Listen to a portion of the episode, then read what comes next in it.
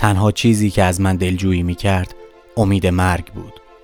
فکر زندگی دوباره مرا می ترساند. خسته می کرد. من هنوز به این دنیایی که در آن زندگی می کردم اونس نگرفته بودم.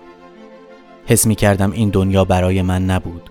برای یک دسته آدم های بی هیا، پر رو، که دامنش معلومات فروش، چاروادار و چشم و دل گرسنه بود.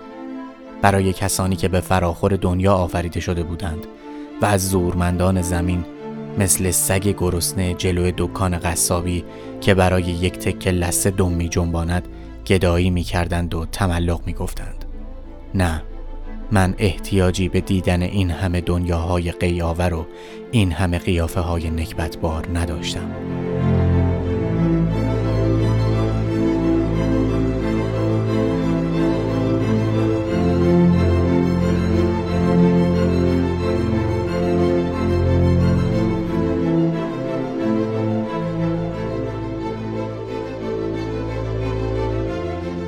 چیزی که شنیدید بخشی از داستان بوفکور صادق هدایت بود. داستانی که قرار مفصل دربارش بشنوید. در بخش قبلی به سفر هند صادق هدایت و انتشار بوفکور رسیدیم. اگر دو قسمت قبلی رو نشنیدید بهتره که برگردید و قصه رو از اول شروع کنید و اگر شنیدید آماده باشید که وقتشه در این معروف ترین اثر هدایت یعنی بوفکور عمیقتر بشیم. و البته همچنان باید تذکر بدم که شنیدن این شماره برای بچه ها مناسب نیست. اگر دو بخش قبلی رو شنیدید و این روایت چنین شد درباره صادق هدایت رو دوست دارید خیلی خیلی باعث خوشحالیه که شنیدنش رو به دیگران هم پیشنهاد کنید. متشکرم. راستی من حسین صبحانی هستم.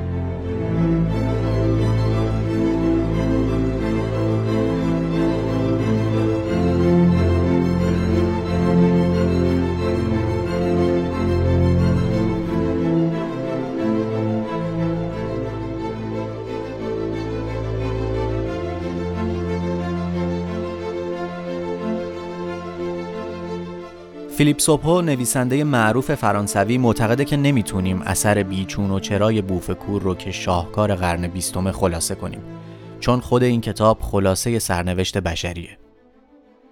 بوفکور جز اولین داستانای ایرانیه که شیوه روایت خطی رو کنار می‌ذاره و زمان و مکان رو در هم میریزه.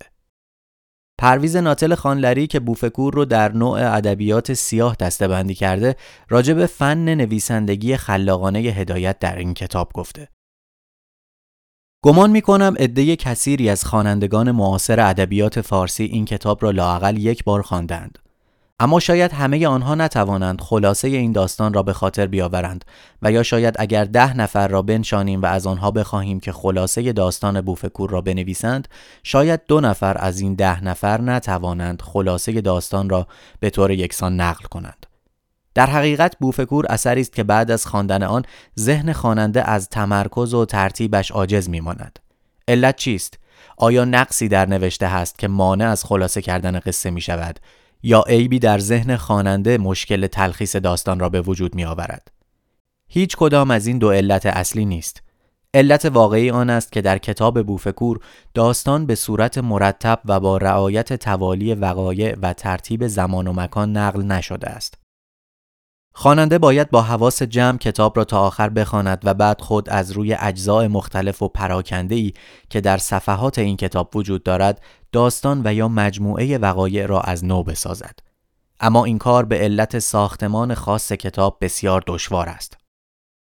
از اینجاست که داستان بوفکور از سایر انواع داستان مجزا می شود و در حقیقت بوفکور از ردیف یک داستان عادی به اصطلاح معمولی بیرون می آید و شکل رمان را که صورت وقایع مسلسل است با رعایت زمان و مکان و ارتباط وقایع با یکدیگر از دست می دهد و به شیوه دیگر که شیوه مخصوص و تازه و بدیعی است متمایل می گردد. شیوه تعلیف این کتاب شیوه است که می توان آن را گفتار درونی نام داد. یعنی به جای آنکه نویسنده ارتباط منطقی و خارجی امور را در نظر بگیرد و پیروی کند جریان اندیشه و خیال را دنبال می کند و می کوشد که آنچه از ذهن یک نفر به طور طبیعی و عادی می گذرد عینا نقل کند یا قالب نوشته خود را چنان بسازد که خواننده گمان کند با چنین امری سر و کار دارد. این شیوه در ادبیات جدید دنیا پیروان متعددی داشته است. شاید اولین کسی که این شیوه را ابداع کرد و یا لاقل به بهترین وجه از عهده آن برآمد مارسل پروست نویسنده معروف فرانسوی باشد او عنوان یک سلسله از کارهایش را در جستجوی زمان گم شده قرار داد و در این ردیف در حدود 20 دفترچه نوشت که همه حکایت از بازگویی احساسهای دنیای درون نویسنده می کند. تمام مجلدات این کار بزرگ به همان شیوه دریافت درونی از وقایع نوشته شده است. مارسل پروست در حقیقت سنگ اصلی این نوع از قصه را که به آن قصه های دنیای درون می‌گویند گذاشت و با آنکه همزمان با او ادوارد استوبنه و آندرژیت هم به این کار پرداخته بودند نام پروست به عنوان محکم کننده این مکتب نامی شناخته شده است. کتاب بوفکور نیز از حیث اصول کلی در این شیوه نوشته شده است. گوینده داستان یا به عبارت دیگر یگان قهرمان داستان آنچه را که از ذهنش میگذرد بی آنکه بخواهد یا بتواند نظم منطقی میان آنها برقرار کند می نویسد. مانند کسی که به تأثیر مسکر یا مخدر اختیار و اراده ایجاد نظم منطقی در افکار خود را از دست داده است. شکایت و درد دل می کند و بعد در ضمن گفتارش خاطره های مبهم از حوادث گذشته داستانهایی که شنیده و آرزوهای خفته و امیال سرکوفته به ذهنش می آید و با مطالب دیگر مخلوط می شود و خواننده باید در میان این مطالب از هم گسیخته و غالبا کم ارتباط بتواند سرگذشت یا واقعه یا دنیای روحی گوینده داستان را بشناسد. برای آشنایی بیشتر با این اثر ناگزیریم با کلیتی از داستان آشنایی داشته باشیم. اما حالا که به قول دکتر خانلری خلاصه کردن بوف کار سختیه بذارید که خلاصه ای ازش رو از زبان خود پرویز ناتل خانلری بخونیم. اگر دوست دارید خودتون داستان رو بخونید و فکر می‌کنید اینطوری داستان اسپویل میشه این قسمت رو نشنوید. مردی در زمانی مجهول در شهر ری زندگی می کند. کار این مرد قلمدان سازی است. از سرگذشت خانوادگی خود به نقل دایه پیرش و اشخاص دیگر اموری مبهم و وحشت انگیز به خاطر دارد. پدر و عمویش تاجر بودند و به قصد تجارت به هندوستان سفر کردند. در آنجا پدرش با عمویش به یک بوگامداسی یعنی یکی از دختران رقاص در معبد لینگا عاشق شده است و چون این دختران به حکم مذهب خود باید باکره باشند و دختر آبستن می شود او را از معبد ترد می کنند. دختر با آن تاجر به شهر دیگر می رود و زندگی می کند.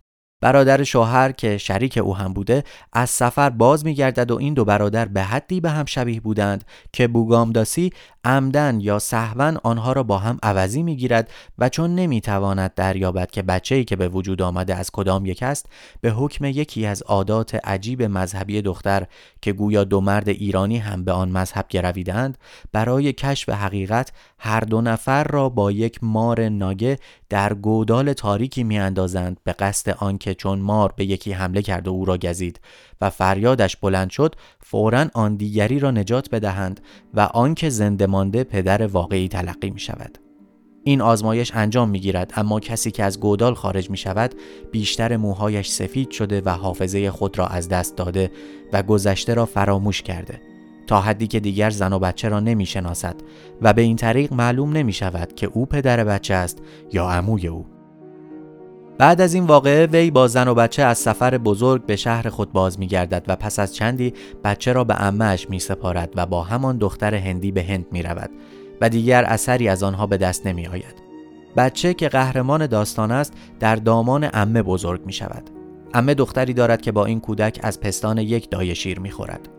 چند سال بعد امه می میرد و دختر امه بر بالای نعش مادر خود را به گوینده داستان پسردایی و برادر رضایی تسلیم می کند و بعد به ازدواج او در می آید.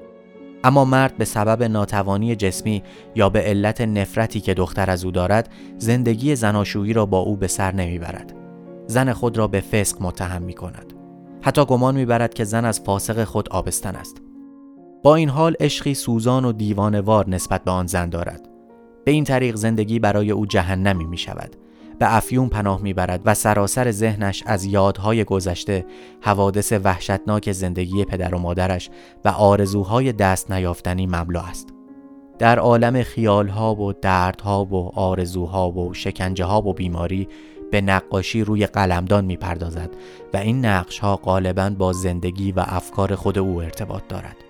اما حتی نقاشی هم او را تسکین نمی دهد و ناچار قلم به دست می گیرد تا با نوشتن افکار و اندیشه های خود شاید بتواند لحظه ای چند از آتش جهنم درون خلاص شود.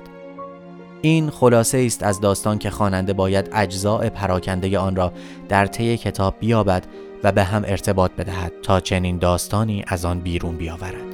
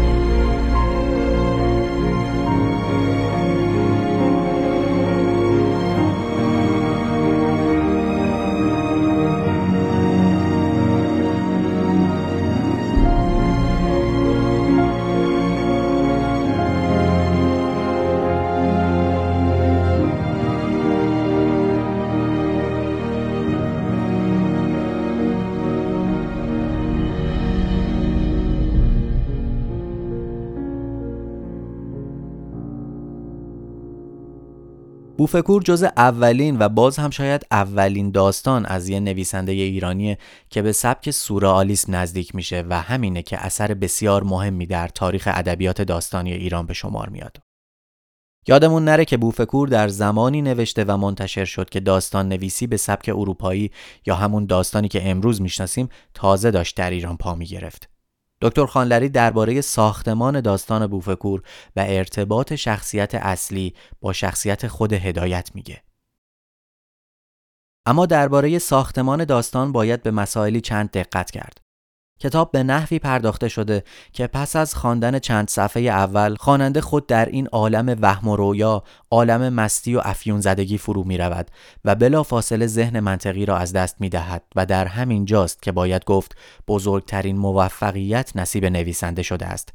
زیرا منظور اولیه او این است که خواننده بدون توالی منطقی کتاب را آغاز کند و باز نکته موفقیت آمیزتر این که تا آخر کتاب خواننده همچنان دچار این بخت و از همگسیختگی ذهن است و اثر کتاب به حدی است که پس از پایان آن هنگامی خواننده به خود می آید که کاملا از وقایع کتاب فاصله گرفته و اگر بخواهد مجددا همان حال را پیدا کند چاره ای جز مطالعه مجدد ندارد. بنابراین مطالعه کتاب یک اثر متوالی مستمر مداوم را در ذهن باعث نمی شود و پس از پایان آن آدمی به دشواری می تواند دوباره به آن عالم برگردد و ارتباط وقایع و امور را بازیابد. کتاب بوفکور از حیث این نحوه تأثیر در ذهن بیشتر به یک شعر تغزلی لطیف شباهت دارد تا به یک داستان یا رمان. این که می‌گویم شعر منظورم این است که تأثیر یک غزل عالی در ذهن خواننده چنین است. خواننده یک غزل عاشق نیست اما در آن لحظاتی که غزل را می‌خواند بی اختیار عاشق می شود رنج می‌برد و مثل شاعر احساس لذت می کند و در نتیجه از قالب اندیشه های روزانه خود بیرون می آید.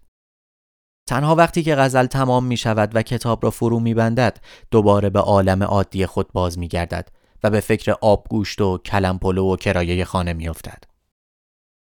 نویسنده کتاب بوفکور چنین قرضی دارد و چنان از عهده این امر خوب برآمده که خواننده به زحمت می‌تواند میان حقیقت و وهم فاصله بگذارد و حتی در پاره ای از موارد از ایجاد چنین فاصله ای عاجز میماند. پیرمرد خمیده ای که وارد اتاق می شود آیا وهمی است که حاصل تصورات قهرمان داستان از پدرش بوده است یا راستی کسی بوده و آیا این مرد که ناپدید می شود با آن پیرمرد خنزر پنزری که از پنجره بالای رف قهرمان داستان او را می بیند یکی است آیا آن پیرمرد خارجی هم راستی وجود دارد یا جز اوهام است؟ در هر حال کتاب معجونی است سخت در آمیخته از حقیقت و خیال و حتی خیال آمیخته به جنون و مستی. شاید به این دلیل باشد که بعضی از منتقدان اروپایی که ترجمه بوفکور را خواندند آن را اثری در تحت تأثیر افیون پنداشتند. یعنی به تصور اینکه نویسنده کتاب خود افیونی بوده و حالات و اوهامی را که در این حال به او دست داده نقل کرده. در حالی که من می‌توانم به زرس قاطع بگویم که این تصور به کلی باطل است. وقتی که هدایت این کتاب را نوشت هیچ گونه ابتلا و اعتیادی از این قبیل نداشت و این نکته است که باید مورد توجه همه نویسندگان قرار بگیرد. مخصوصا آنها که خیال می کنند با توسل به مواد مخدر می توان شاهکارهای ادبی به وجود آورد. در آن زمان هدایت مبتلا و گرفتار افیون نبود اگر گاهی در مجلس دوستانه بر سر بساتی با رفقا هم تفننی می کرد و هم همدمی می نمود فقط از راه تفریح و تفنن بود و هیچ ابتلایی برای او وجود نداشت. بنابراین کتاب به هیچ وجه تحت تاثیر یک ذهن افیونی نوشته نشده است. در تمام کتاب ما به ذهن دقیق و سالم و مرتب برخورد می کنیم و چنین اثر بدیعی هرگز از ذهن معیوب و فاسد و مبتلا به وجود نمی آید. اما هیچ شک نیست که هر نویسنده در خلق داستان هر قد بخواهد شخصیت خود را کنار بگذارد و به جنبه عینیت یعنی امور واقعی موجود در خارج توجه کند محال است که اثری از خصوصیات ذهنی او در نوشته هایش به جا نماند و همه خصوصیات هدایت را در روحیات قهرمان داستان بوفکور به خوبی می‌توان یافت. این شخص کسی است که اولا برای خود اصالت و نجابت کامل قائل است و گمان می کند که علت همه بدبختی های او همین است. وقتی که از دیگران یعنی همه کسانی که جز خود او هستند گفتگو می کند همیشه اصطلاح رجاله ها را به کار می برد و این کلمه رجاله شاید بیش از سی بار در سراسر کتاب تکرار شده است. دنیا دنیای رجاله هاست. قهرمان داستان در اتاقی زندگی می کند که دو دریچه این اتاق را به دنیای خارج مربوط می سازد و از این دو دریچه است که او دنیای رجاله ها را می بیند. رجاله ها چه کسانی هستند؟ از نقطه نظر قهرمان داستان رجاله ها کسانی هستند که زندگی می کنند ناتوانی جسمی و روحی ندارند دوندگی می کنند عشق بازی می کنند زن و بچه دارند می‌خورند و میپوشند همه این حرکات از نظر قهرمان داستان دویدن دنبال پول و شهوت است. قهرمان داستان به همه این کسان دشنام می دهد. از آنها نفرت دارد. به آنها کینه می ورزد. ببینید این همان سیمای ذهنی اوست در خلال این کلمات. گاهی بی جهت به فکر زندگی اشخاص خانه دایم می افتادم ولی نمی‌دانم چرا هر جور زندگی و خوشی دیگران دلم را به هم می‌زند. به من چه ربطی داشت که فکرم را متوجه زندگی احمقها و رجاله ها بکنم که سالم بودند خوب میخوردند خوب میخوابیدند و خوب جماع می‌کردند. هر کس هر کار مثبتی در زندگی انجام می‌دهد به نظر قهرمان داستان رجاله است. حکیم باشی هم برای معالجه بیمار آمده حکیم رجاله هاست همه مردم دنیا در نظر او یک مشت روده هستند که به دنبال آن یک آلت تناسلی آویخته است. نکته دیگر که در روحیه قهرمان داستان قابل توجه است ترس از مرگ است و فکر امور بعد از مرگ و باز همان نفرت از دیگران و احساس تنهایی و جدایی. تا آنجا که می ترسد پس از مرگ ذرات تنش در ذرات تن رجاله ها برود. دلم می‌خواست بعد از مرگ دستهای دراز با انگشتان بلند حساسی داشتم. تا همه ذرات تن خودم را به دقت جمع آوری می کردم و دو دستی نگه می داشتم تا ذرات تن من که مال من هستند در تن رجاله ها نرود. این تقیان بر ضد دیگران درست عکس عمل احساس ناتوانی جسمی و روحی است و قهرمان داستان لجوجانه می‌خواهد ثابت کند که این حالات ناشی از اصالت و نجابت ذاتی اوست. در حالی که ما امروز وقتی سیمای واقعی هدایت را با آنچه که من در وصف او گفتم مجسم کنیم می‌بینیم که قهرمان بوفکور در حقیقت همان هدایت است که دنیا را سیاه و آدمها را رجاله می‌بیند.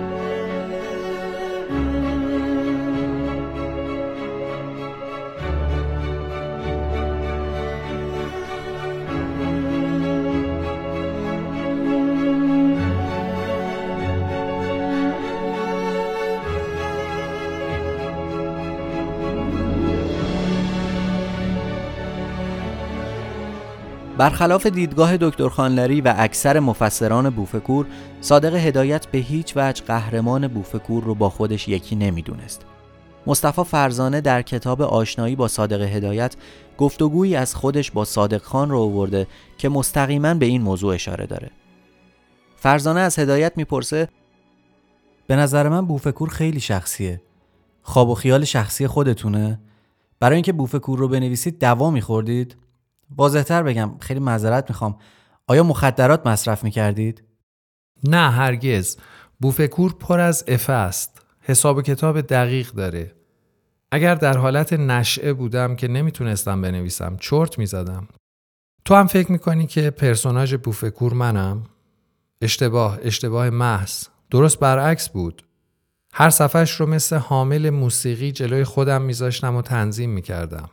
جاهایش که به نظر خیالی میاد درست قسمت که کلمه به کلمه سبک سنگین کردم. زهر رو چون توش زهر هست زهر رو چلوندم و چکه چکه روی کاغذ ریختم. اول از خودم میپرسیدم که می‌خوام چی بگم و بعد میگشتم ببینم بهترین شکل و لحن برای گفتنش چطوریه. فقط تو نیستی که عوضی گرفتی. از تو استاد ترها هم فکر می‌کنن که پرسوناژ بوفکور خود منه. البته چرا؟ حرفها مال خودمه ولی پرسوناژش از من سواست هر خطش به عمد نوشته شده تصورات افیونی هم نیست البته مصطفی فرزانه در همین کتاب میگه که برای شناخت بهتر هدایت ناگزیریم که به بوفکور توجه بیشتری داشته باشیم. عده‌ای معتقدند که هدایت در نوشتن بوف کور و بعضی از داستانهای دیگش تحت تاثیر سینمای اکسپرسیونیست بوده. این نظر قابل تامله. نزدیکان هدایت در سفر اول او به پاریس اشاره می‌کنند که هدایت به سینما به خصوص سینمای اکسپرسیونیست توجه زیادی داشت. برای اثبات این ادعا میشه به نامه ها و صحبت های خود هدایت اشاره کرد. به عنوان مثال هدایت در نامه ای که بعد از برگشتن از پاریس به تغییر رضوی نوشته میگه جای سینماهای آوانگارد جای تئاترها خالی همین افسوس را از پاریس می‌خورم ایسا هدایت در یادداشتهاش از 36 روز زندگی با صادق در پاریس چندین بار به سینما رفتن همراه با صادق خان اشاره می‌کنه. مصطفی فرزانه در کتاب آشنایی با صادق هدایت نام آثار سینمایی رو میاره که هدایت بهش پیشنهاد داده بود. همه این فیلم ها رو باید بروی ببینی. کابینه دکتر کالیگاری، مرغزار سبز و پاریس یعنی این. اینجا می شود این جور چیزها را دید. حبیب احمدزاده در کتاب کد 24 یا بوفکور چگونه ساخته شد معتقده که از بین فیلم ها و آثاری که هدایت در پاریس تماشا کرده و در شکلگیری بوفکور و بعضی داستانهای دیگه هدایت مثل تاریک خانه، گجست دژ و تخت ابونصر تأثیر مستقیم داشته میشه به فیلمی اشاره کرد که پایه‌گذار سینمای وحشت در جهان شد. یه فیلم آلمانی به نام نوسفراتو یک سمفونی وحشت این فیلم سامت که محصول سال 1922 اولین اقتباس سینمایی از داستان دراکولای برامستوکره. تطابق موضوع، فضاسازی و از همه مهمتر شخصیت ها و پیرنگ داستان این فیلم با بوفکور و تعدادی از داستان دیگه هدایت غیر قابل چشم پوشیه. اما نمیشه درباره بوفکور حرف بزنیم و از جملات شروع کتاب نگیم که به یکی از معروفترین آغازهای ادبیات داستانی ایران تبدیل شده. در زندگی زخمهایی هست که مثل خوره روح را آهسته در انزوا می‌خورد و میتراشد. این دردها را نمی شود به کسی اظهار کرد چون عموما عادت دارند که این دردهای باور نکردنی را جزو اتفاقات و پیشامدهای نادر و عجیب بشمارند و اگر کسی بگوید یا بنویسد مردم بر سبیل عقاید جاری و عقاید خودشان سعی می کنند آن را با لبخند شکاک و تمسخرآمیز تلقی بکنند.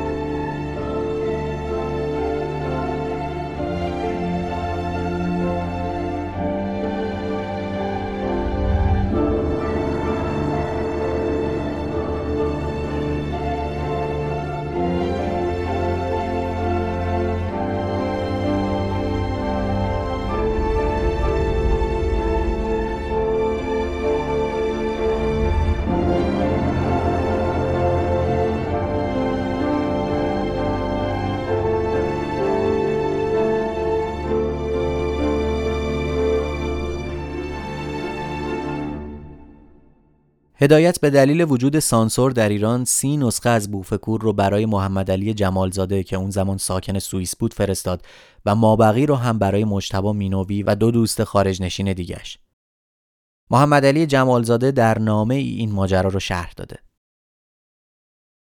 از همان بمبئی تمام نسخه های بوف کور را که به خط خودش پلی‌کپی کرده بود برایم به ژنو فرستاد نوشته بود فعلا شاید مناسب و مقتضی نباشد که با وجود سانسور به تهران بفرستد. کتاب ها مدتی در نزد من بود. باید بگویم که زیاد با آن طرز نگارش موافق نبودم و به خودش هم نوشته بودم تا یک نفر از اهالی سوئیس موسوم به جورج دستور که برای امور خود به تهران می‌رفت برایش فرستادم. بوفکور به عقیده بسیاری از نویسندگان و منتقدان ادبی مطرح بهترین اثر هدایت و یکی از بهترین آثار ادبیات داستانی معاصر به شمار میاد. پرداختن به این مسئله که بوفکور دنبال بیان کردن چه چیزیه کار سختیه. خانلری معتقده که این کتاب شامل اندیشه های وسیع و زیادیه البته که اندیشه های سیاه. اساس اندیشه این کتاب ناامیدی و دردمندیه. احساس نفرت و کینه نسبت به مردمیه که تمام ذهنشون معطوف به برگزاری امور عادی و مبتزل زندگیه. هدایت در این کتاب به هیچ وجه به دنبال امر و نهی نبوده. اینکه گاهی بخشهایی از کتاب بوفکور رو از متن خارج می‌کنن و به عنوان یک دستورالعمل یا جملات قصار هدایت به کار می‌برن کار به شدت اشتباهیه. چون که نویسنده به هیچ وجه قصد نداشته در این اثر دستور یا حکمی صادر کنه. اونچه که به یقین میشه گفت اینه که کتاب بوفکور با یک توصیف طبیعی از حال یک آدم غیر طبیعی نوشته شده. صحبت جملات قصاری شد که به اسم صادق هدایت این ور اونور تو شبکه های اجتماعی و گروه های خانوادگی می‌بینیم که البته پر واضحه که بسیاری از این نقل قول ها اصلا از هدایت نیست و حتی در تقابل با تفکر هدایته همایون کاتوزیان منتقد ادبی و تاریخنگار معتقده که بوفکور شاهکار هدایت و اوج روان های اون به حساب میاد. روان داستان نوعی روایته که بیشتر معطوف به ویژگی های ذهنی شخصیت ها و کشف پیچیدگی های ذهنیه. سیروس شمیسا استاد زبان و ادبیات فارسی در کتاب داستان یک روح که شرح و تعویلی بر بوفکور میگه بوفکور از طرفی دربردارنده تمام رمز و رازهای ادبیات سنتی ما و دقیقا ادامه منطقی ادبیات سمبولیک و تمثیلی ماست و از طرف دیگه سرآغاز فصلی جدید در ادبیات ماست. میگه من به عنوان یک معلم ادبیات اطمینان دارم که در آینده بوفکور در کنار متونی چون دیوان حافظ و مصنوی مولانا در مدارس و دانشگاه های ما مورد بحث و بررسی های آکادمیک قرار خواهد گرفت. شمیسا بوفکور رو در گروه آثار سورالیستی بررسی کرده. اون معتقده در این رمان تمام شخصیت ها یک پرسوناژ هستند. تمام زنها یک زن و تمام مردها یک مرد. در واقع هدف تحقق یک وجود متحده. حسن آبدینی منتقد ادبیات معاصر ایران بوفکور را اولین رمان مدرن فارسی معرفی می‌کنه. اما تعریف ها و تمجیدها از این شاهکار به متخصصان ایرانی محدود نمیشه. هنری میلر نویسنده معروف آمریکایی گفته بود که آرزو داره روزی رومانی مثل بوفکور بنویسه چون مثل این داستان رو در هیچ زبانی ندیده بوده. رنه لالو نویسنده فرانسوی هم از بوفکور به شکل جالبی تمجید می‌کنه و میگه در این کتاب اهمیت هنر به معنی بسیار آبرومند کلمه در نظر من بسیار سریح جلوه می‌کنه. همچنین آندره بروتون منتقد فرانسوی بوفکور رو در شمار 20 اثر شاهکار قرن بیستم به شمار آورده. خلاصه که بوفکور هدایت چه در ادبیات فارسی و چه در ادبیات معاصر جهان به عنوان یک شاهکار و اثری غیرقابل انکار خودش رو اثبات کرده. خصوصا که سبک و فرم هدایت در این رمان جریان ساز شد و نویسنده های مشهوری در ایران به تقلید از این سبک رو آوردن. مثلا بهرام صادقی در رمان ملکوت. همچنین عباس معروفی رمان نویس معروف معاصر با اقتباس از شخصیت زن اسیری در بوفکور رمان پیکر فرهاد رو نوشت که روایتی متفاوت از زن اسیریه. صادق هدایت در یکی از نامه هایی که از هند به مجتبا مینوی نوشته نکات جالبی رو درباره نگاه و سبکش در بوفکور مطرح می‌کنه.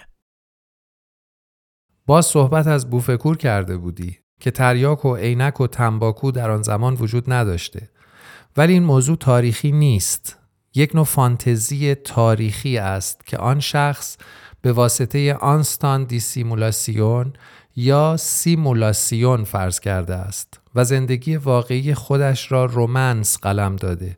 به هیچ وجه تاریخی حقیقی نیست. تقریبا رمان آنکونسیون است. عبارت خواب به خواب رفتن خیلی مصطلح است. مقصود مردن خیلی راحت است. از زمان انتشار بوفکور اظهار نظرهای افراطی در مورد این اثر کم نبوده. مشهورترین این نظرهای افراطی ادعای افزایش احتمال خودکشی با خوندن بوفکور هدایت. این ادعا با خودکشی صادق هدایت پررنگتر از قبل شد. حسن قائمیان دوست نزدیک به هدایت به نمونه ای از این اظهارات که در مجله ای در دهه سی چاپ شده بود اینطور پاسخ میده. اما درباره تأثیر بوفکور که روزنامه هفتگی مدعی است جوانان را به خودکشی میکشاند. اگر از میان هزاران خواننده بوفکور اتفاقا شخصی دقیق و حساس و پرمایه پیدا شود که از خواندن بوفکور احساس تلخ و ناگواری از پوچی و بیهودگی حیات حاصل کند این احساس مطلقا کافی نیست که حتی آنی فکر خودکشی را در مغز او خطور دهد. زیرا عواملی که می‌تواند احساس بیزاری از حیات را به ثمر برساند در کمتر کسی موجود است و اگر موجود باشد دیگر برای خودکشی احتیاج به خواندن بوفکور نیست. هرگز کسی از هممیهنان ما با خواندن آن بوفکور خودکشی نخواهد کرد چنان که حروفچین این کتاب که تاکنون ده بار آن را خوانده و چیده است و مصحح که سی بار آن را خوانده و تصحیح کرده است و مدیر محترم روزنامه هفتگی که از بس اهل مطالعه است بنا به گفته خود سه بار آن را خوانده است نه فقط یک بار معزالک هیچ یک از اینها تا امروز خودکشی نکردند. ما البته نمی‌خوایم قضاوتی بکنیم که آیا خوندن بوفکور تأثیری در افزایش احتمال خودکشی داره یا نه. بوفکور اول به زبان فرانسه و بعدها به زبانهای مختلفی مثل اسپانیایی، آلمانی، عبری، ترکی، کره و زبانهای دیگه ترجمه شد. شاهکار هدایت محدود به قلمروی ادبیات نشد و کارگردانهای زیادی سعی کردند با اقتباس از این رمان فیلم بسازند. از جمله فیلمی که بزرگمهر رفیعات در آمریکا ساخت یا فیلم کیومرس درنبخش که در سال 1354 ساخته شد و اسم هر دوی این فیلم ها هم بوفکور بود. البته به علت پیچیده بودن کتاب بوفکور منتقدان اعتقاد دارند که هیچ کدوم از این دو فیلم نتونستن حق مطلب را ادا کنند.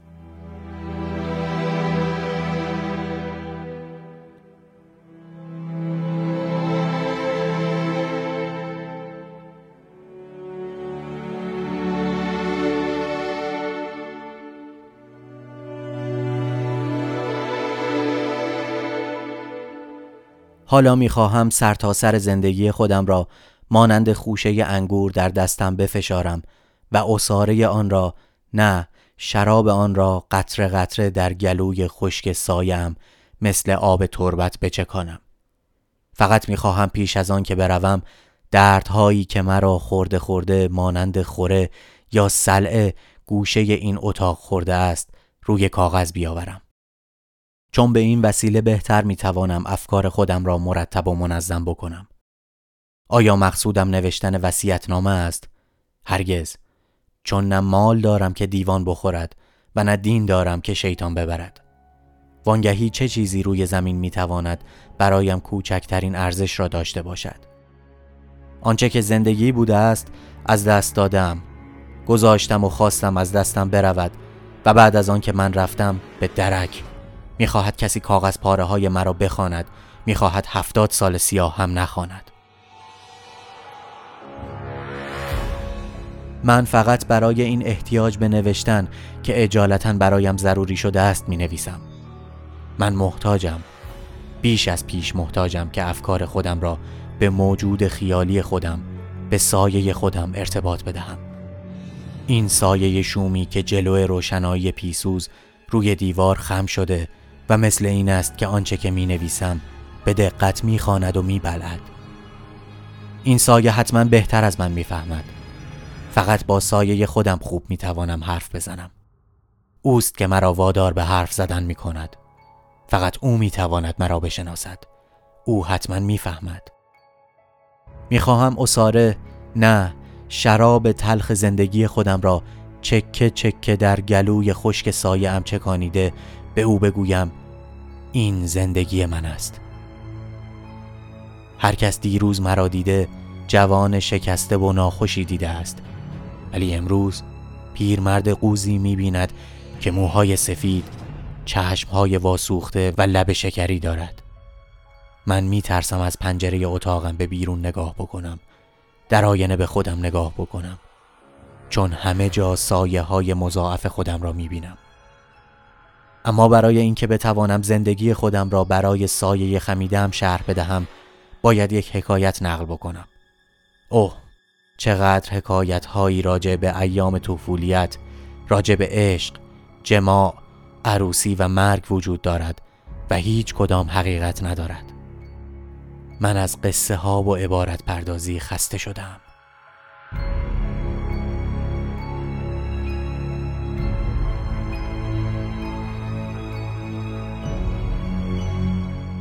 چیزی که شنیدید بخشی از داستان بوفکور بود.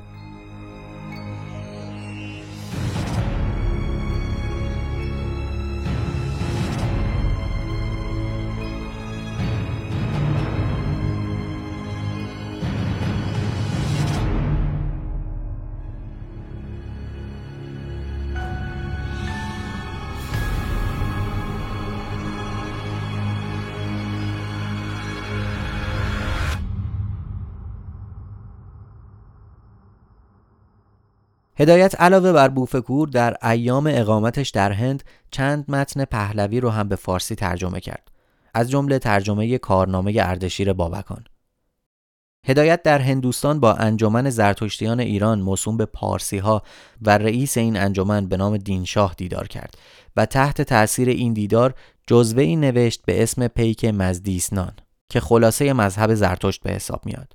اما چون این جزوه رو خدمت ناچیزی می‌دونست در شمار آثارش به حساب نمی آورد. سرآخر در شهریور 1316 صادق هدایت با خاطراتی خوش و تعدادی کتاب ترجمه متنهای پهلوی و البته دو داستانی که متأثر از فلسفه هندو به زبان فرانسه نوشته بود یعنی داستانهایی به نامهای لوناتیک و سامپینگه به تهران برگشت. بعد از بازگشت اول با حقوقی ناچیز و کمتر از گذشته در اداره راه شروع به کار کرد تا اینکه به وسیله دکتر لطفعلی صورتگر که در بانک ملی متصدی دارالانشا بود مجددا به استخدام بانک ملی در اومد. هدایت در بخش دایره ارزی کار تنظیم فهرست روزانه خرید و فروش ارز را به عهده گرفت. حسن قائمیان از دوستان نزدیک این دوره هدایته جالبه بدونید که هدایت با تنز همیشگی خودش به قائمیان لقب قنبلیان داده بود. حسن قائمیان مقاله ای داره با عنوان صادق هدایت و مشاغل اداری که از خاطرات خودش در زمان همکاری با صادق خان در بانک ملی صحبت کرده. بذارید نگاهی به بخشهایی از این مقاله خوندنی بندازیم. هرگز فراموش نمی کنم آن اندام ظریف و قیافه محجوب و چهره جذاب را که هر روز در ساعت دوازده با تبسمی گیرا وقتی برای رفتن به خانه بانک از جلو میز من میگذشت غالبا کمی مکس می‌کرد و می‌گفت پا نمیشی بری تغذیه یا تو هنوز نشسته ای؟ آن وقت با عجله برای اینکه با او به سالن غذاخوری بروم کارهای روی میزم را جمع و جور می‌کردم و با او به راه میافتادم با هم قدم زنان و صحبت کنان از باغ بانک عبور می کردیم و به سالن ناهارخوری که در گوشه نسبتا دوردست باغ واقع بود می رفتیم. در آن ایام رستوران بانک دو جور غذا برای کارمندان تهیه می کرد. یکی غذای معمولی عبارت از سوپ یا آش و غذای گوشت یا برنج و دسر دیگر غذای ساده عبارت از نان و پنیر یا نان و کره و مربا صادق همیشه غذای ساده برای خود سفارش می‌داد. هدایت در اسفند 1317 وقتی 36 ساله بود از بانک ملی استعفا داد. اما چون قبل از استعفا دوستی با سرگرد مینباشیان که به تازگی هم رئیس اداره موسیقی شده بود داشت وارد اداره موسیقی شد و با حفظ مقام ناشر مجله موسیقی همزمان رئیس دفتر اداره موسیقی کشور هم شد و با دلگرمی و پشتکار فراوون شروع به نشر مجله وزین کرد. همکاران هدایت در مجله موسیقی کسانی بودند مثل پرویز ناتل خانلری، محمد علی جمالزاده، مسعود فرزاد، علی اصغر سروش، عبدالحسین نوشین، نیما یوشیج و محمد مقدم. از کارهای ارزشمندی که هدایت تو این دوره برای ضبط و نگهداری فرهنگ و ادب آمیانه انجام داد این بود که رادیو تهران رو واداشت که از تمام استانهای ایران دعوت کنه تا نمونه های فرهنگ و ادب آمیانه محیط خودشون رو ثبت کنن و به تهران بفرستن. همونطور که قبلا هم گفتیم هدایت شیفته فرهنگ فولکلور و آمیانه ایران بود. فعالیتش در اداره موسیقی هم نشونه دیگه ای از این موضوعه. حسن قائمیان در مقدمه نوشته های پراکنده هدایت از این ماجرا گفته. هدایت به جمعآوری قصه ها و متل های فارسی علاقه بسیاری داشت. زمانی که در اداره موسیقی کشور کار می‌کرد به پیشنهاد او در رادیو اعلام شده بود هر کس قصه ای از ولایات بفرستد در رادیو پخش و فرستنده آن نیز معرفی خواهد شد. قصه هایی که از گوشه و کنار می رسید پس از آنکه هدایت آنها را مطالعه، تصحیح و تنظیم می کرد در رادیو پخش می شد. برخی از این قصه ها نیز با نام فرستنده آنها در مجله موسیقی به چاپ رسیده که گاه هدایت توضیحی نیز درباره آنها افزوده است.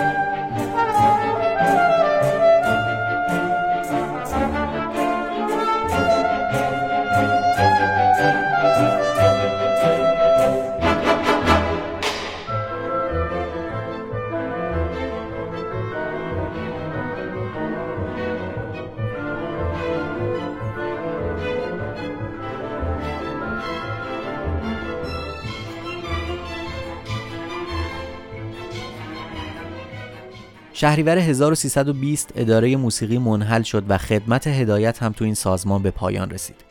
اما صادق بلافاصله به هنرکده هنرهای زیبا منتقل شد تا به کاری بپردازه که برخلاف کارهای سابق تا حدودی مطابق میلشه.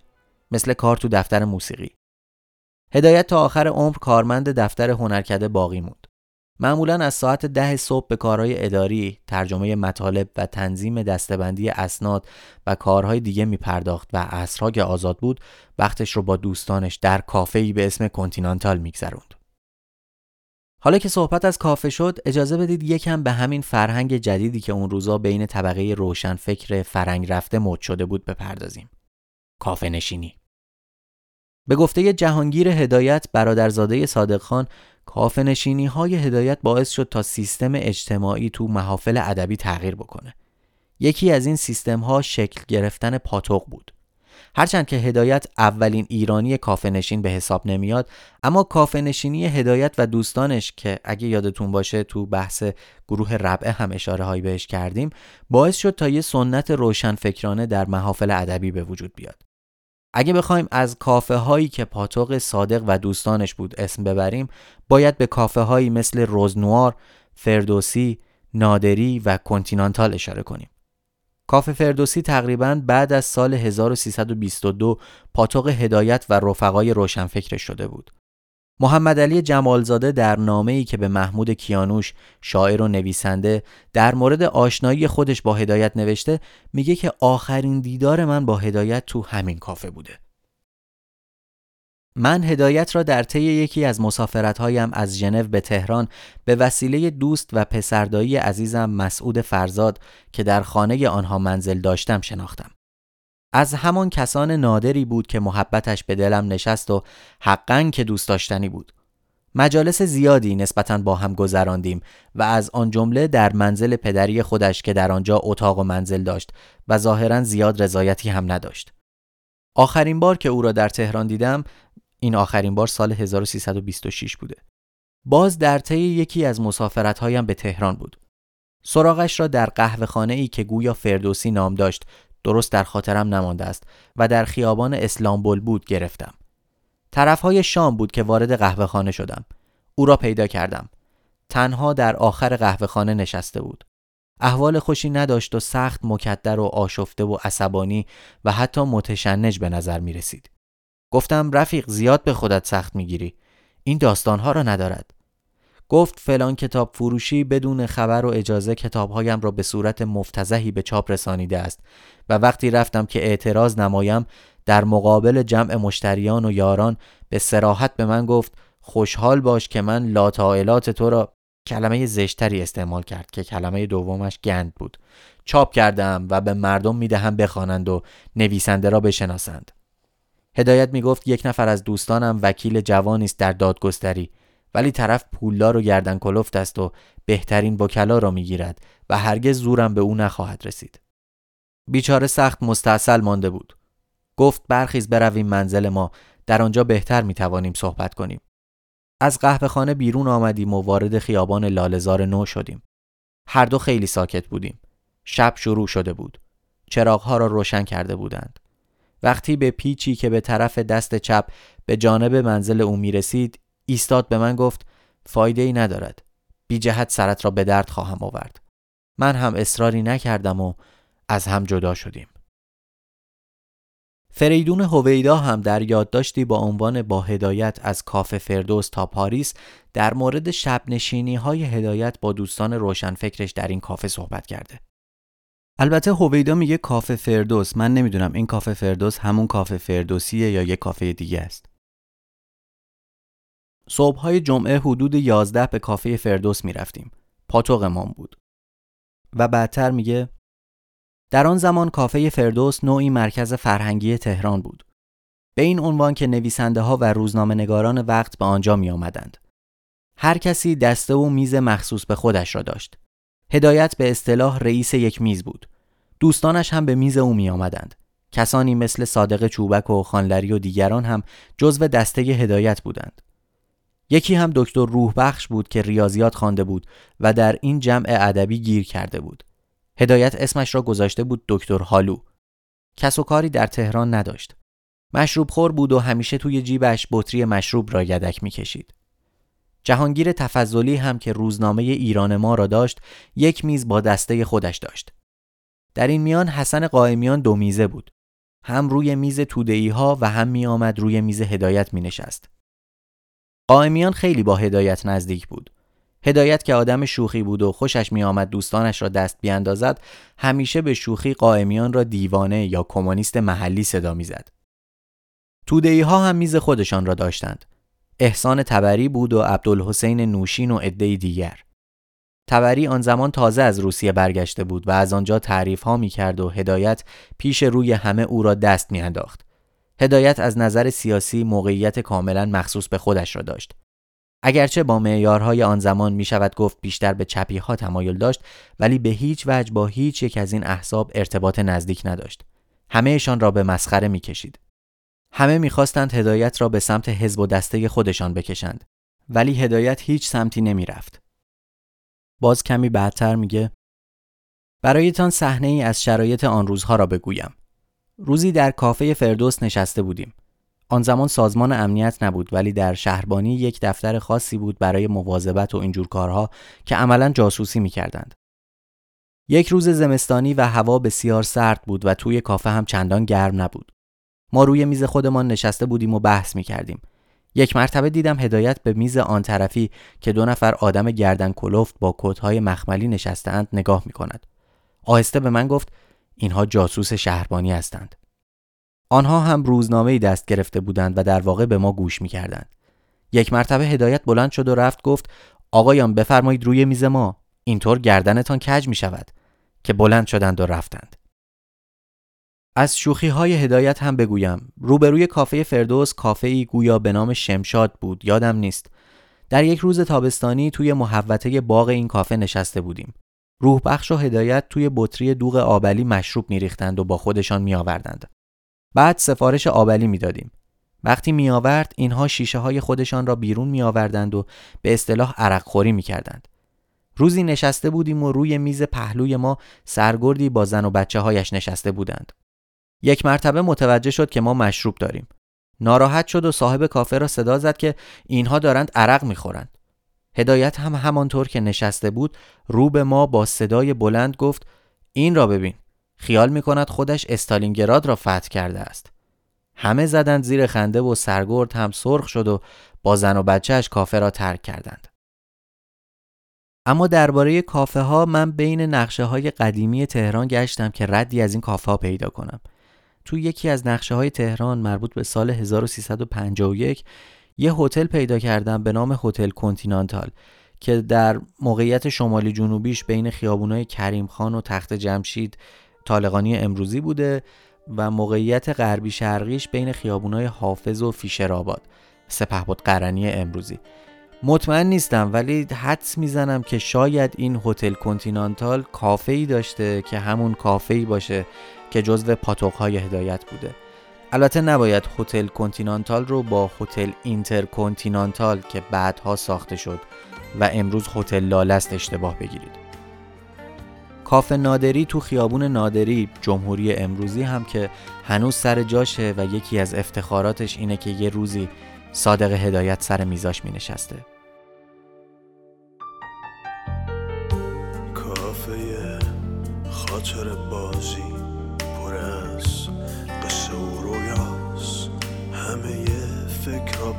پریشون بورس خاطر همینجاست. آدماش بیدارن اما تو بیداری خواب می‌بینن. چشاتو ببند و گوش کن به صدای خسته من. یکیشون فکر تئاتر طرفای لال زاره. اون یکی فکر سکانس آخر یه مش دلاره. یکی گیجه شعر شاملو وسط دفتر آیدا. یکی داغه سینما رکس وقت اکران ها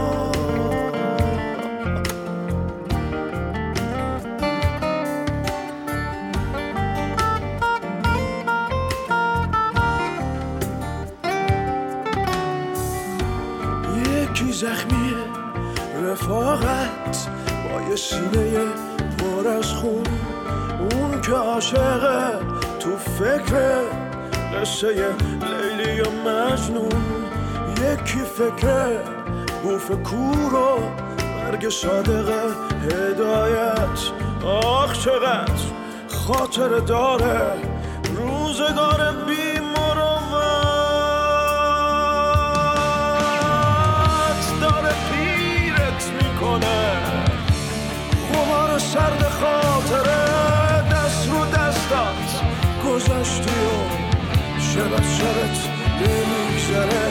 چینی نازک رویات پر ترکه کاش میفهمیدی این زندگی نیست. فلاشبکه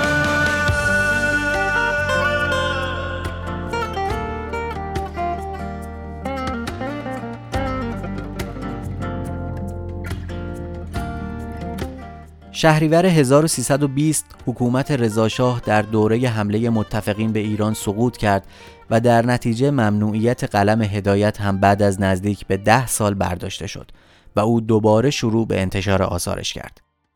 شاید براتون سوال باشه که هدایت تو دورانی که حق انتشار چیزی نداشت چطور ترجمه می کرد؟ ظاهرا ممنوعیت قلم هدایت صرفا مربوط به تولید و نوشتن مطلبی از جانب خودش بوده نه ترجمه آثار دیگران. در 1321 که قلم هدایت از شر سانسور و اختناق رها شده بود، صادق خان که حالا نویسندهی چهل ساله بود، مجموعه سگ ولگرد رو که شامل هشت داستان کوتاه بود منتشر کرد. سگ ولگرد، دنجوان کرج، بنبست، کاتیا، تخت ابونصر، تجلی، تاریکخانه و میهن پرست داستانهای این مجموعه هدایت اغلب این داستانها را قبل از 1320 نوشته بود اما به دلیل ممنوعیت امکان انتشارشون رو نداشت. سگ ولگرد که معروف ترین داستان این مجموعه به حساب میاد داستان سگی به اسم پاته که صاحبش رو گم می‌کنه. بزرگ علوی در مقاله‌ای با عنوان من مدیون صادق هدایت هستم معروفترین داستان این مجموعه یعنی همون سگ ولگرد رو از بهترین آثار هدایت دونسته و گفته من این داستان را جزو بهترین آثار او می‌دانم و تصور می کنم که در فاجعه ای که نصیب این سگ شده زندگی خود نویسنده وصف شده است. این حیوان زبان بسته را از میان گلزار و چمن رانده و به دیاری پرت کردند که از اهالی جز تحقیر و تنفر و توسری و گاه ضربات چماق و سنگ و لگد چیزی به او نمی رسد. نجس است و نباید کاسه ای را بلیسد و باید از او پرهیز کرد. فقط یک بار کسی از قماش صادق هدایت به او شیربرنجی می دهد و او را از فرط لطف و محبت مست می کند و در پی این عنایت می رود تا جان می دهد. هنوز جان نداده کلاق ها می آیند و چشم های او را در می آورند. آیا سرنوشت خود صادق هدایت در قسمت این حیوان وصف نشده است؟ با مرگ صادق هدایت زنده شد. همچنین پرویز ناتل خانلری در کتاب هفتاد سخن از داستان سگ ولگرد اینطور تمجید کرده. حساسیت فوقالعاده و علاقه شدید نسبت به حیوانات سبب شد که هدایت یکی از زیباترین کارهایش را با وصف یک حیوان به وجود بیاورد. منظورم سگ ولگرد است. نیز با توجه به عامل انحطاط و واژگون شدن خانواده های کهنه بود که صادق هدایت قصه سگ ولگرد را نوشت. این قصه نشان دهنده آن است که هدایت همواره نسبت به ها و های نژادی و طبقاتی توجه مخصوص داشته است. قصه سگ ولگرد هدایت داستانی است مخلوط از دلسوزی های او نسبت به حیوانات و انسانهای نجیبی که گرفتار جوامع نانجیب می شوند و همیشه و بر طبق یک قانون کلی چون جامعه ارزش اصالت و نجابت آنها را نمی‌تواند درک کند آنان به فنا کشیده می شوند و نجابت محکوم به فناست زیرا که پاچه ورمالیده ها تواناتر و به اصطلاح گردن کلوفتر از او هستند. در مورد اقتباس هایی که از این مجموعه شده باید به داستان تخت ابو نصر اشاره کنیم. قبل از انقلاب داستان تخت ابو نصر به شکل یک نمایشنامه رادیویی در برنامه قصه شب به مدت یک هفته پخش شد. صادق هدایت رفته رفته به پرکاری قبل از ممنوعیت قلم نزدیک شد و آثار دیگه ای رو هم چاپ کرد. آثاری مثل ترجمه متن پهلوی گزارش کمانشکن، ترجمه داستان مسخ از فرانس کافکا و چاپ شش قضیه انتقادی و تنظامیز با عنوان ولنگاری همراه با داستان علوی خانوم در یک مجموعه. ضمن اینکه بوفکور هم به صورت پاورقی در روزنامه ایران منتشر شد. این دوره زمان آغاز همکاری هدایت با مجله مشهور سخن بود که پرویز ناتل خانلری به تازگی امتیازش را از دکتر زبیح الله صفا گرفته بود. صفا در نامه‌ای به مصطفی فرزانه دوست هدایت که بعدا ازش بیشتر خواهیم گفت درباره مجله سخن توضیحات جالبی داده. راجع به مجله سخن و اینکه من آن را تأسیس کردم و شما هم اشاره فرموده اید صحیح است. سال اول مجله سخن را من با همکاری صادق و خانلری و رضا جرجانی و جلساتی که گاه به عنوان هیئت تحریریه با هم داشتیم اداره می کردم و بعد روزنامه شباهنگ را تأسیس کردم. یعنی به اصطلاح سیاستمدار شدم. و ناچار امتیاز مجله سخن را برای اینکه از میان نرود به خانلری واگذار نمودم. دیگر با آن کاری نداشتم و همه کاری سخن همانطور که نوشته اید هدایت و جرجانی و البته خود خانلری بودند.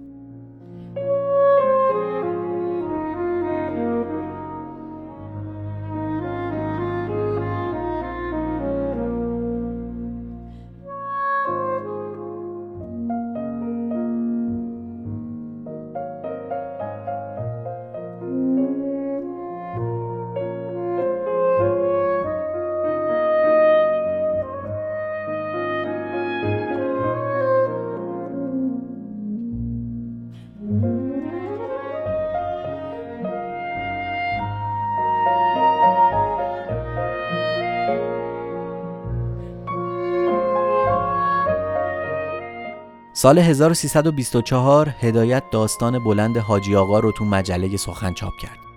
چاپ حاجی آقا و ولنگاری برخلاف بوفکور و اکثر داستانهای دیگرش مثل سقطر خون و زنده به گور شاهد به وجود اومدن نوعی امیدواری در این دورانه.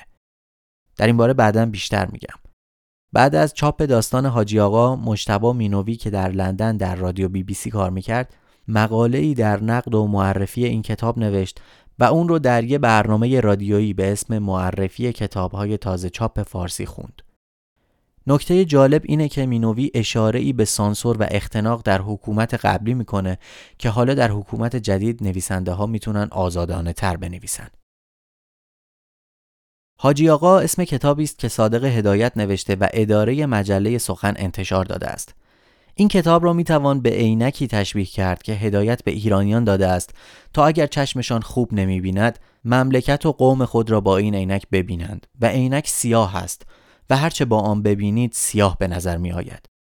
اما در باب قدر و قیمت این داستان حاجی آقا همین اندازه کافی است که گفته شود که از بین رفتن بسات استبداد و دخول سپاهیان خارجی در ایران و زحماتی که در این چهار ساله به ملت ایران رسیده است همگی به این میارزد که یک نویسنده ایرانی بتواند اوضاع و احوال جاری را به این سراحت و آزادی انتقاد نماید و مردم ایران بتوانند درد دل خود را بگویند و بنویسند.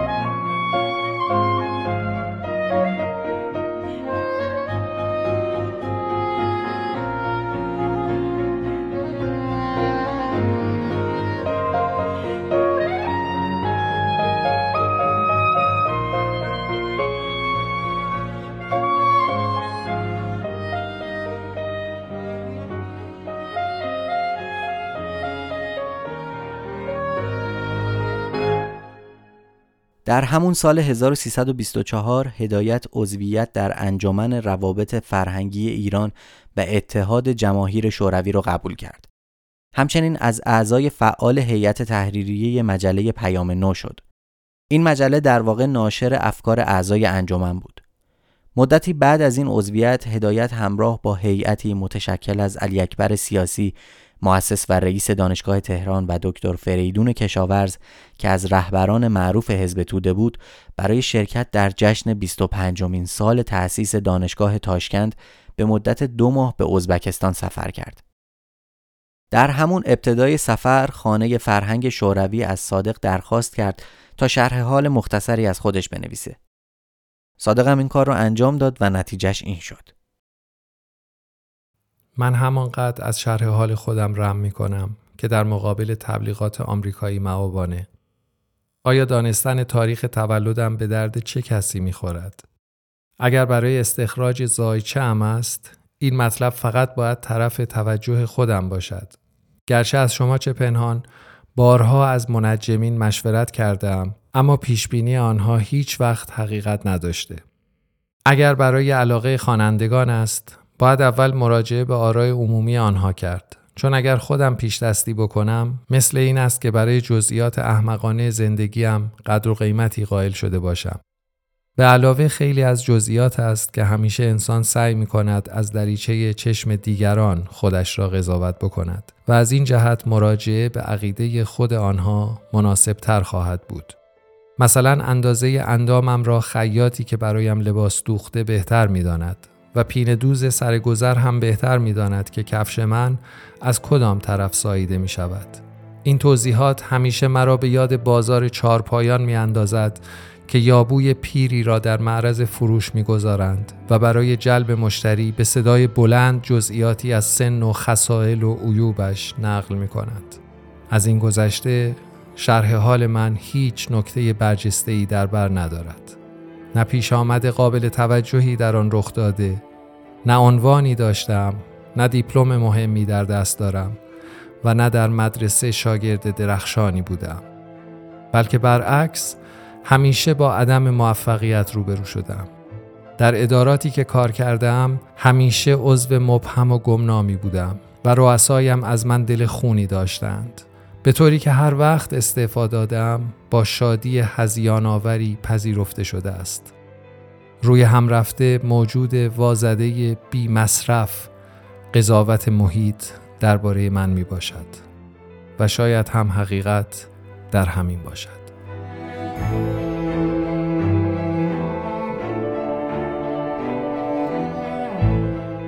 متن جالبیه که نشون میده هدایت با وجود تمام آثاری که از خودش به جا گذاشته تحسین شده و در بین قشر روشن فکر اون روزا برای خودش اسم و رسمی به هم زده اما از کلیت زندگیش رضایت نداره.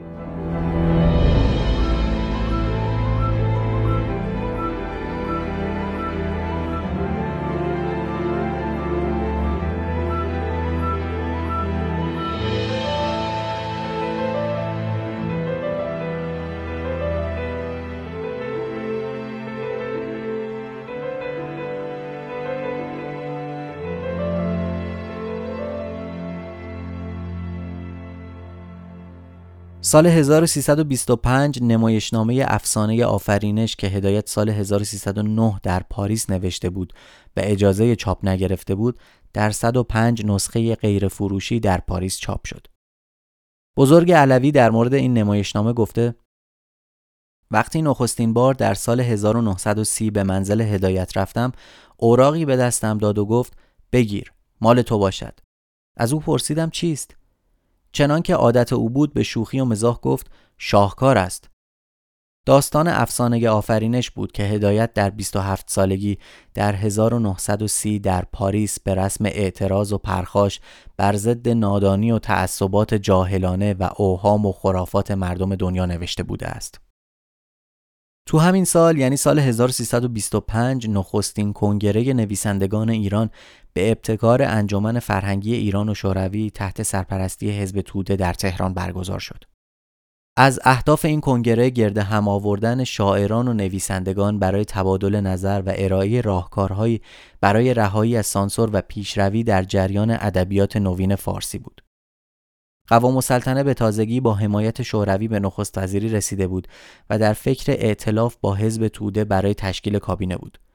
تو چنین اوضاعی بود که کنگره نویسندگان با حضور قوام و سفیر شوروی به ریاست وزیر جدید فرهنگ ملک و بهار افتتاح شد. علی اکبر دهخدا، بدیع زمان فروزانفر، دکتر علی شایگان و صادق هدایت از جمله اعضای هیئت رئیسه کنگره بودند. شرکت در کنگره بر اساس دعوت بود. در نتیجه 78 نفر از گروه های سنی مختلف برای اولین نشست کنگره دعوت شدند. صادق هدایت در جلسات کنگره شرکت داشت اما در مذاکراتش نقشی به عهده نگرفت. برخلاف بزرگ علوی، بهار، علی اصغر حکمت، همایی و دیگران یا از صادق نخواستند یا خودش نخواست که چیزی از نوشته هاش رو در کنگره بخونه. نگاهی ساده به این کنگره نشون میده که شعر تا چه حد تصور ناپذیری همچنان بر صحنه ادبیات ایران حاکم بوده. چون صرف نظر از بحث‌های انتقادی بیشتر وقت کنگره صرف اشعار شرکت کنندگان به نام و گمنام شد. البته برخلاف توصیه کنگره به نوآوری در ادبیات فارسی اکثر شعرها در قالب کلاسیک بود. چند قطعه شعر از فریدون توللی خونده شد که روح مدرنی داشت اما فقط اشعار نیما بود که به طور بنیادی مدرن بود چون نیما تنها شاعر مدرنیست ایران در اون دوره بود. اما شاید جالب ترین بحث کنگره مربوط به تفسیر و بحث های انتقادی در زمینه آخرین تحولات ادب فارسی بود. دکتر خانلری در این بررسی بحث جامعی رو درباره آثار هدایت مطرح کرد که هنوز هم از جمله هوشمندانه ترین ارزیابی های اجمالی در این زمینه به حساب میاد. بخشهایی از این نقد و بررسی رو با هم بخونیم. اما در نوشتن داستانهای کوتاه بزرگترین استاد ادبیات معاصر ایران صادق هدایت است. وسعت و تنوع آثار هدایت در ادبیات اخیر ما نظیر ندارد. این نویسنده تا کنون 26 کتاب انتشار داده که از آن جمله چهار کتاب هر یک شامل چند داستان کوتاه است. پنج کتاب هر یک داستان واحدی است. دو کتاب حجو و شوخی. دو نمایشنامه و یک سفرنامه به عنوان اصفهان نصف جهان. دو کتاب در تدوین فولکلور ایران و پنج ترجمه از متون پهلوی از جمله آثار اوست. شاهکارهای او را در داستانهای کوتاه باید جستجو کرد. کتابهای زنده به گور، سقطر خون، سایه روشن و سگ ولگرد هر یک شامل چند داستان کوتاه است. در این داستانها هدایت به وصف و نمایش نمونه های گوناگون توده مردم ایران پرداخته است. مهربانی و همدلی او با طبقات پایین اجتماع موجب شده است که به سراغ افراد طبقه محرومی برود که دیگران آنها را قابل توصیف و معرفی ندانسته بودند.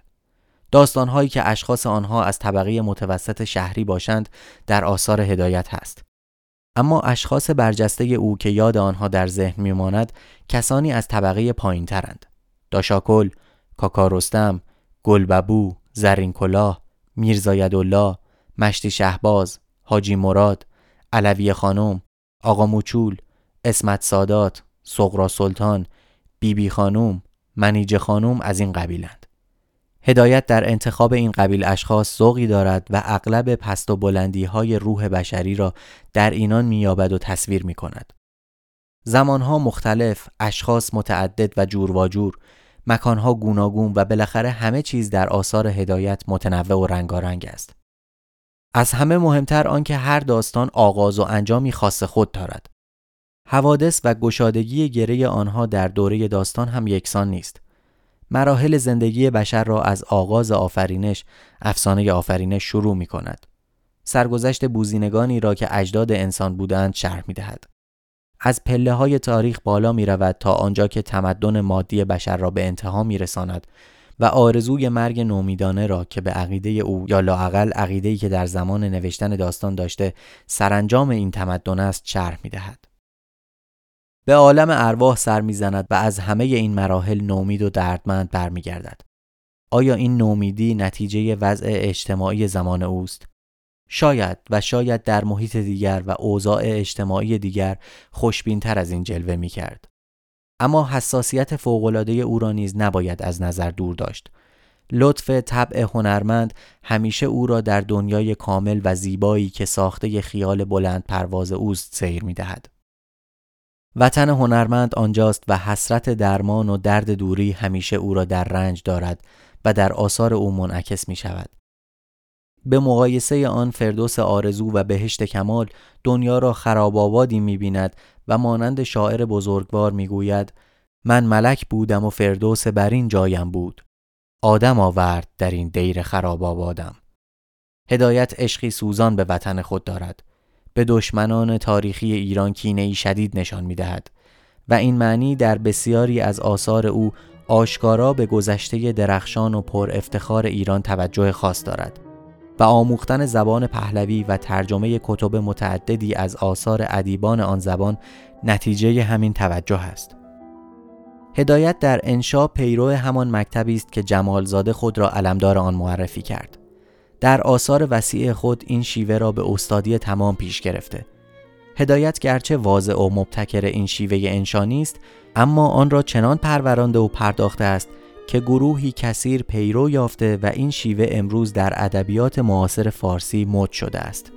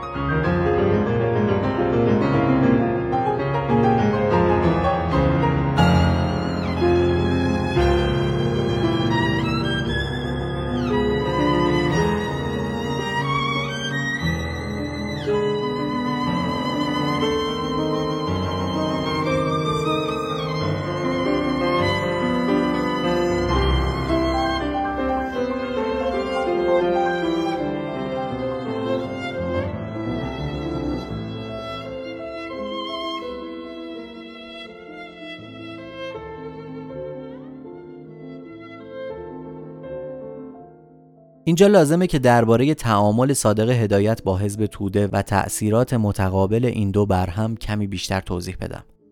همایون کاتوزیان در کتاب صادق هدایت از افسانه تا واقعیت درباره این ارتباط توضیح داده. دیدگاه رایج آن است که ظهور حزب توده به دلایل سیاسی و ایدئولوژیک مایه انبساط خاطر صادق هدایت شد.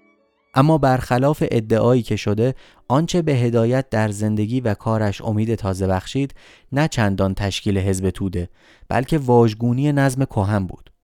گرچه جای انکار نیست که چه در مورد هدایت چه بسیاری دیگر از روشنفکران مدرن حزب توده نقشی را ایفا کرد که می‌توان از آن به عنوان کاتالیزور اجتماعی نام برد.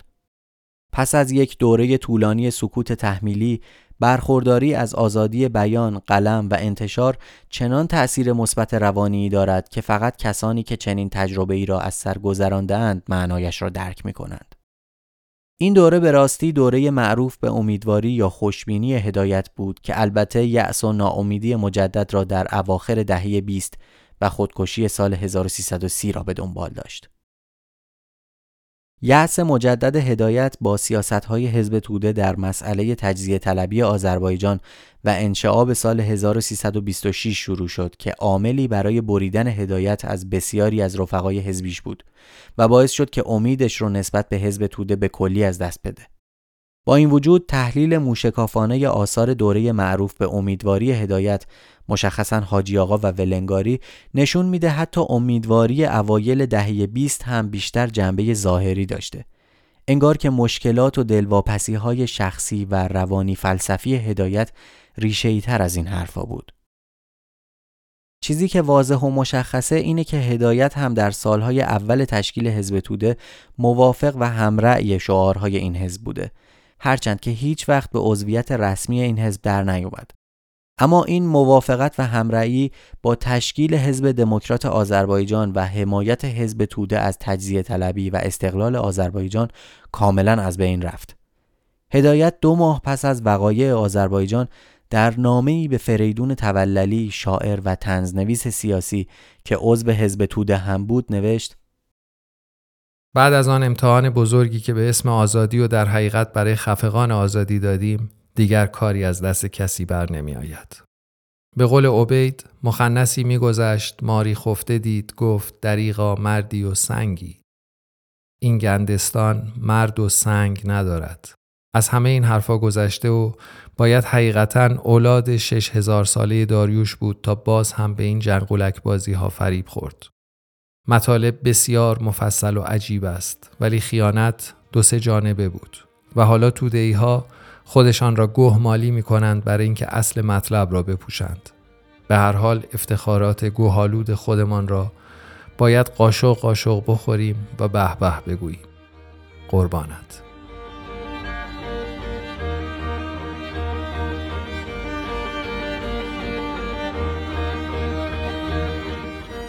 از دلایل دیگه‌ای که هدایت رو نسبت به حزب توده سخت مخالف کرد اقدامات دموکرات های آذربایجان به نفع زبان ترکی و علیه مکالمات فارسی در مدارس و ادارات بود. فکر می‌کنم باید قصه رو تا همینجا نگه داریم تا ادامش رو در بخش بعدی بشنویم.